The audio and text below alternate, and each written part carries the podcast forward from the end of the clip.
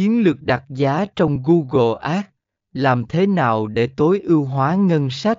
Phần 23B điều chỉnh ngân sách dựa trên hiệu suất đánh giá tỷ lệ chuyển đổi và ROI, theo dõi tỷ lệ chuyển đổi và lợi nhuận thu về từ mỗi chiến dịch. Điều này sẽ giúp bạn xác định nơi bạn có thể tối ưu hóa ngân sách và tập trung nguồn lực.